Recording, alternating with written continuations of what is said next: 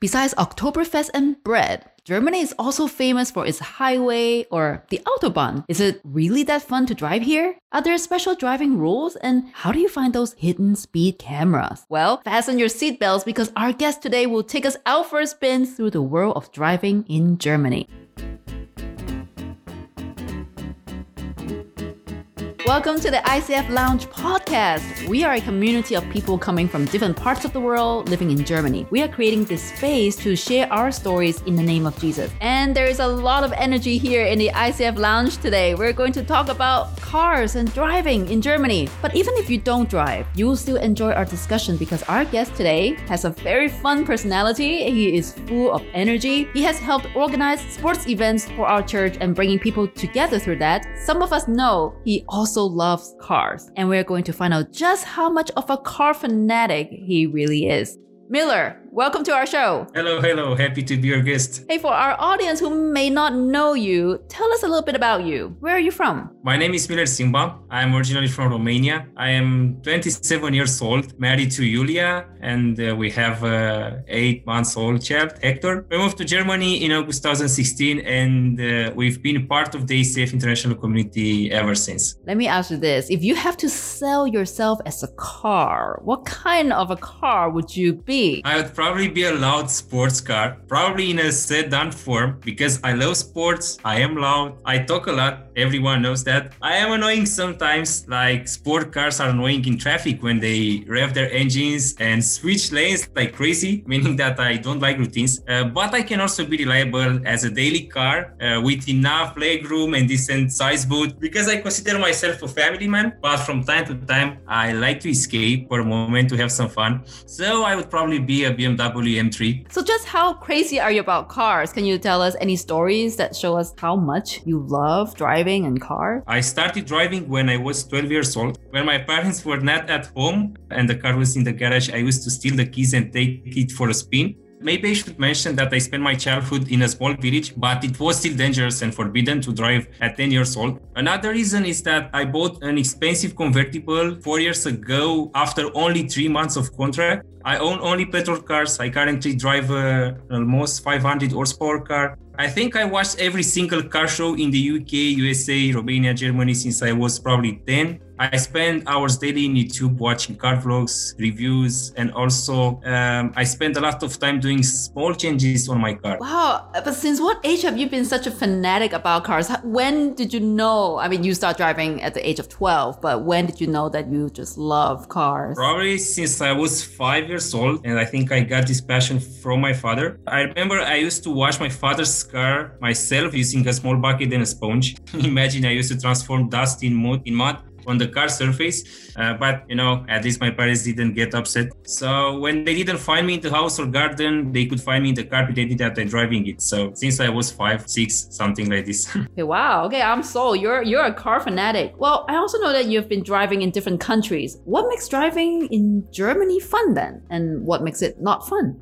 fun for sure the autobahn simple as that and uh, what is not fun here i think it's not fun because modifying a car is very difficult they are very strict and every single modification should pass TÜV inspection. Most of the nicest modification are completely forbidden for example straight pipes and stuff like this. Ah, so the, the rules and regulations that makes it not fun. Yeah this is not fun at all. So what's the longest distance and what's the fastest speed you've driven? Longest distance Nuremberg to Craiova, so our hometown, 1,400 kilometers one way. I do it at least three times a year back and forth. And high speed 270 kilometers per hour, or for our American friends, that would be around 170 miles per hour. So, have you been to racing tracks here in Germany or anywhere else? Uh, no, unfortunately, not in Germany. I've been twice in Romania, but only on a drag race track. I'm planning to visit Nürburgring, but at the first try, to be honest, I would prefer to, to drive with a professional driver because it's very risky to crash. And uh, the insurance costs at least 1,000 euros per day.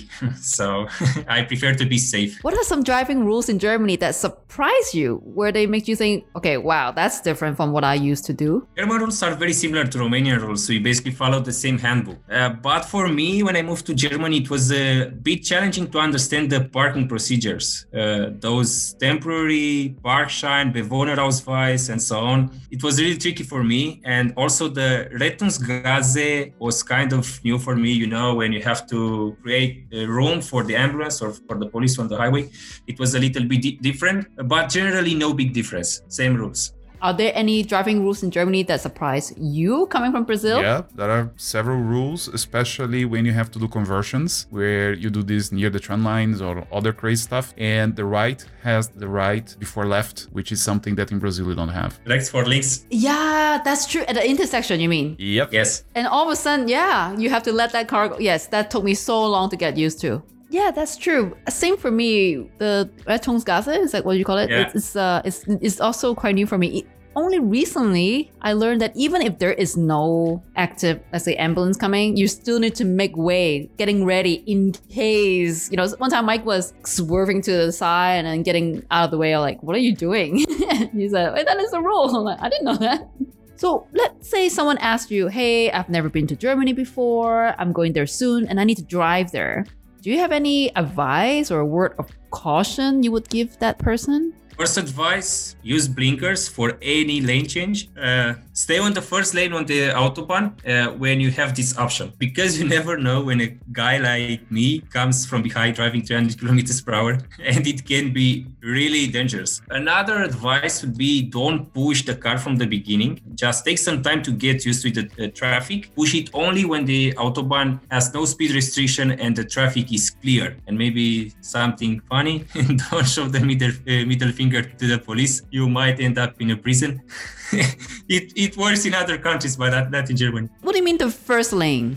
Let's call it the slow lane. The right lane? Yes, yeah. Okay, so what about speed camera? I mean, they're sneaky. How do you how do you avoid those? Is there any way to know where they're hiding? There are some apps. There are also some Facebook groups where people announce this kind of speed cameras. But uh, generally, you must be careful in the 30 kilometers per hour speed limit zones. Usually, there are speed cameras. Tickets are expensive, and you could uh, accumulate penalty points. And after eight points, you cannot drive anymore, and it is really hard to get back the license. I know you don't drive here, Fred, but do you know how people find out about the speed cameras? Well, on the legal ways, I have no idea. Illegal ways, there are lots of things on the internet, which I don't recommend you to do that. Actually, sometimes the radio shows they talk about it, right? Yes. Yes. Yeah, the bits and stuff, the bits report. What happens in the office normally is when there is a van, stop it, and there is a police uh, hidden behind with a, a speed camera, just trying to measure the, the speed there. Everybody see, and then on the WhatsApp group, you immediately get careful when you leave in the office because there is a police car waiting for you. Okay, let's say touch wood, right? Someone gets into an accident with another car. What should they do? Run. What did you say? run. No, no, don't No, run. don't do no. Yeah, I, I know a case when the people left and then one of the other drivers called the police and then the other uh, driver got a very high fine, 5,000 euros. So if there is a light crash, you can get to a common understanding or agreement with the other person. But if there is some argument, just call the police. Don't touch the cars and the position of them uh, so the police can analyze accurate the impact. The guilty person will pay only 30 euros to the police and uh, hand, will hand over the insurance details to the other person, which will be used to repair the car. Don't leave the accident place, as I already mentioned, without a, a, confirmation actually from the police that they found a guilty person. They will give you a number or a code behind it. Uh, the whole case in the po- police uh, police register uh, can be found. So one question I always have is, let's say I got into an accident and, and and we're blocking traffic. Are you saying we shouldn't move the car at all, or you still want to get it out of the way? It depends on the situation. I- Of course, if the traffic is very heavy and you should move the cars, then the other driving participants can move on. But usually, it's good to leave the cars as in the position of the impact. Then, for example, in these Rechts vor links cases, they will know which person came from the uh, right side, which person came from the left side. So, this is really important. Let's take a break now and go to our game segment. Well, since we're talking about cars today, I thought during our game segment we can play a German driving rules trivia. Don't worry, I don't expect you to know any of that. So this is just a game I want to play with the audience, with you, with our producer Fred. Well, first question True or false? It's illegal to run out of fuel on the Autobahn. Miller, what do you think? True. What do you think, Fred? Uh, I think it's true. And audience? If you run out of fuel on the Autobahn, you can get fined up to 30 to 70 euro. Second question, also true or false? It's okay to say du to a policeman. Let's say you get pulled over for a speed ticket or something. True or false? True. True, it's okay to say du. What do you think, Fred? I think it's false. And audience? I'm surprised on this one too. It's false. It's not okay to say du to a policeman, even if he's young and friendly. You can get fined up to 600 euro What?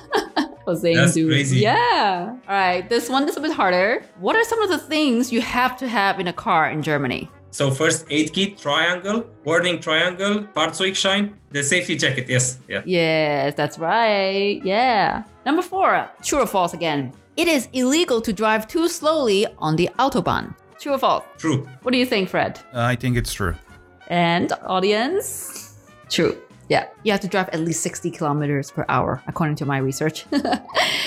Last one. You can drive naked in the car. True or false? False. So you cannot drive naked. At least in Romania, it's not allowed. Okay. Fred, what do you think? Driving naked is allowed if you're having shoes. Uh, you know that for a fact? there is some restrictions. And this is an experience from Brazil. There is a law that you're not allowed to drive without using shoes. So you can have everything else, but you cannot do that. Oh, Okay, okay. So in Brazil, you can if you're wearing shoes. In Romania, it's not allowed. In Germany, you can. It's allowed as long as you don't walk out of the car because the car is considered as your personal property. So you can do whatever you want as long as you're not actively showing, you know, inappropriate stuff. But, but yeah. As long as you don't walk out, you're fine. Not that I encourage you to do so. Hey, many people think that buying a car is not a wise investment. You know, the value depreciates and all that. But what makes you think it's good to spend money on cars? What are your reasons? They are right. it is not wise. That's the sad truth for me. Uh, you can make it wise if you want. You buy some iconic cars with a good configuration, low mileage, in a good condition, and the value of those cars will never drop. But to be honest, generally, um, for car enthusiasts like me, there is no option. we must spend money, otherwise, you cannot enjoy this passion. Uh, if you are this kind of person, you must find a balance. Maybe cut some expenses like, I don't know, like smoking, buying expensive clothes or do you have to do overtime at work uh, in order to to to afford to live your dream? But to be honest i am aware of uh, all this money waste but every time i step into my car it puts a smile on my face and for me this is more important than the others How many times have you bought a car here in Germany? since i'm in germany i bought five cars for myself and around 10 more cars for other people like family or friends. I mean i assisted them in buying a car Okay, well, you bought so many cars or helping people as well for yourself. How do you find them? In Germany, if you want you're looking for a car to buy, what would be the strategies? This is a very long topic. We we would probably need to talk at least two hours about this topic, but I will stick to the most important things. So it is very hard to find a good car, especially when your budget is limited. There is a lot of rubbish on the market. You must be very, very careful. And if you don't have experience in this kind of business, just hire someone while buying car. My main advice is do not buy the cheapest car on the market. In almost all cases, it will be much more expensive in time. First, you have your budget, then make a smart uh, filtering, select the most important features that you want in your car, and create a list with the other features which are just optional. Look always for a car as new as possible with the lowest mileage possible. When you have two cars with the same price and one of them is fully loaded with features, features, usually it has much more mileage or the condition of it is not that good comparing with the other one. So it's your choice. But be careful that many of them had big accidents in the past and lately a lot of cars are importing from other countries where they had big accidents and they are usually much cheaper than the good cars, the good German cars. So there are a lot of aspects, uh, but um, usually the price tells you the value of the car. And one thing is clear for me after so much experience in, in this kind of uh, business, you can get tricked, but you cannot trick them. What are some other things that a car owner here in Germany need to be aware of? There are some fixed things like annual fee, it's annual tax, it's called Steuer. You pay it once a year depending on the car category, engine, pollution, and so on. There is TÜV inspection. You have to do that every two years. There are things like maintenance costs, for example. You must be aware that you from time to time you must change the oil, replace the tires, brakes, and so on. Okay, let's talk about road rage. Do you think it happens more often here in Germany or less compared to other places? It is normal, I would say. If I compare it with Romania, the difference is that in Romania it's more extreme. People tend to get more nervous, but overall, I I still think here is better than in other countries. At least the at least the countries that I visited, with some exceptions. Now I'm very bad at handling road rage. Can you tell us how do you handle it? I'm also very bad at this. I don't have a problem when a when a guy challenges me to rev the car or to show off a little bit. I, I like that and I do that too when I see a much stronger car. That's fine. That's just nice. But I hate when I do just a small mistake. For example, if I am one second late at the green light and they honk at me, then I say sorry. But the people still shout at me and I don't understand this kind of uh, be- behavior. But in the end, you know, we are humans and we do mistakes. Sometimes we have a bad day. And we should not forget that we are the traffic and we build the traffic jams. So there is no need to, to shout at each other. But when I am in, when another driving participant puts me in danger uh, with a really extreme maneuver or something like that, then I, I get frustrated and I'm not that patient. what about you, Fred? How do you deal with road, road rages? I'm a bit too calm actually. Um, I have a lot of self control, and um, yes, of course, sometimes I get really angry and pissed off, but I'm able to maintain the situation because I come from a country that if you start a fight on the street, you don't know if the other guy has a gun or something, so you can always end in a bad situation. But I'm quite relaxed person. Yeah, it's interesting. Like people get annoyed by different things. For me, it's I I don't like it when I'm just I'm not even that slow, but I need time to move over, and then the car is already like pushing me and blinking at me behind. I think that that's really scary. So last question, what is your dream car? Or would you say I already have my dream car, the BMW M3? Uh, I would say it's one of them because I think this is one of the most difficult questions for a car enthusiast. We usually have 20 dream cars from at least 10 different categories. So if I would have enough money, I would buy a Ferrari 488 GTB. So besides buying and driving cars, do you have any other side projects as a car enthusiast? Yes, I'm going to start a YouTube channel together with Cutruano. We are going to do car reviews and car vlogs so stay tuned. That's so exciting. Yeah, I, I, I will subscribe to that. Well, this is a really fun discussion. Thank you so much, Miller, for being our guest today. I feel like I, I know you a little bit more through this. Thank you for, for inviting me. Uh, it was a pleasure for me. It's a pleasure for me to talk about cars, and I really appreciate. I really appreciate it. Wish you could see this. He's smiling throughout the whole podcast today. this podcast is produced by Fred, and I'm your host. My name is Joanne. We hope this helps you if you're thinking about buying a car or if not, we hope at least you enjoy our conversation and get to know about us a little bit more. Thank you so much for listening. Make sure you subscribe and follow us for more insights and stories from our community. I'll see you next time.